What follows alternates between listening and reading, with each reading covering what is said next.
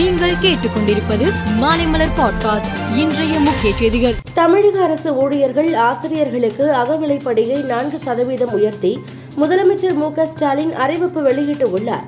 தற்போது முப்பத்தி எட்டு சதவீதமாக உள்ள அகவிலைப்படி நாற்பத்தி இரண்டு சதவீதமாக உயர்த்தப்பட்டு வழங்கப்படும். இதனால் சுமார் பதினாறு லட்சம் அரசு அலுவலர்கள், ஆசிரியர்கள், ஓய்வூதியதாரர்கள் மற்றும் குடும்ப ஓய்வூதியதாரர்கள் பயன்பெறுவார்கள். சென்னை மாநகராட்சியில் கியூஆர் குறியீட்டை ஸ்கேன் செய்து சொத்து வரி, குடிநீர் வரி செலுத்த வசதி செய்யப்பட்டு உள்ளது.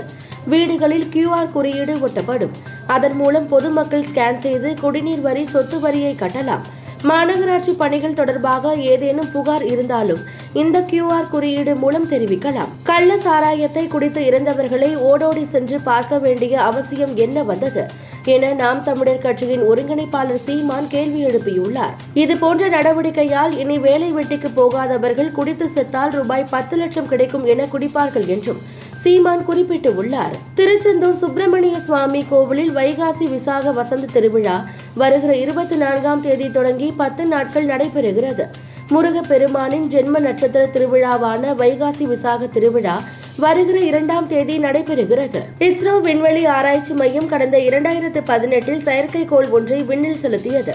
தற்போது ஐந்து ஆண்டு இடைவெளிக்கு பின்னர் பழைய செயற்கைக்கோளுக்கு பதிலாக புதிய செயற்கைக்கோளை வருகிற இருபத்தி ஒன்பதாம் தேதி ஸ்ரீஹரிகோட்டாவில் இருந்து விண்ணில் செலுத்த இஸ்ரோ தயாராகி வருகிறது. பாரம்பரியமிக்க இந்திய உணவு வகைகளுக்கு உலகம் முழுவதும் வரவேற்பு உள்ளது.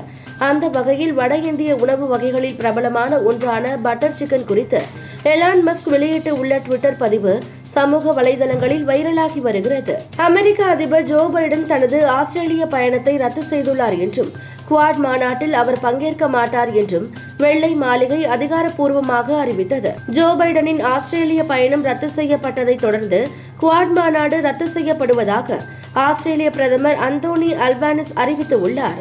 ஐபிஎல் வரலாற்றில் லக்னோ அணியை ஒருமுறை கூட மும்பை இந்தியன்ஸ் அணி வென்றதே இல்லை. இரு அணிகளும் நேருக்கு நேர் மூன்று முறை மோதி உள்ளன. இந்த மூன்றிலுமே லக்னோ அணி வெற்றி வாகை சூடியுள்ளது. நேற்று நடந்த ஆட்டத்தில் மும்பை இந்தியன்ஸ் அணி ஐந்து ரன்கள் வித்தியாசத்தில் தோல்வியை தழுவியது.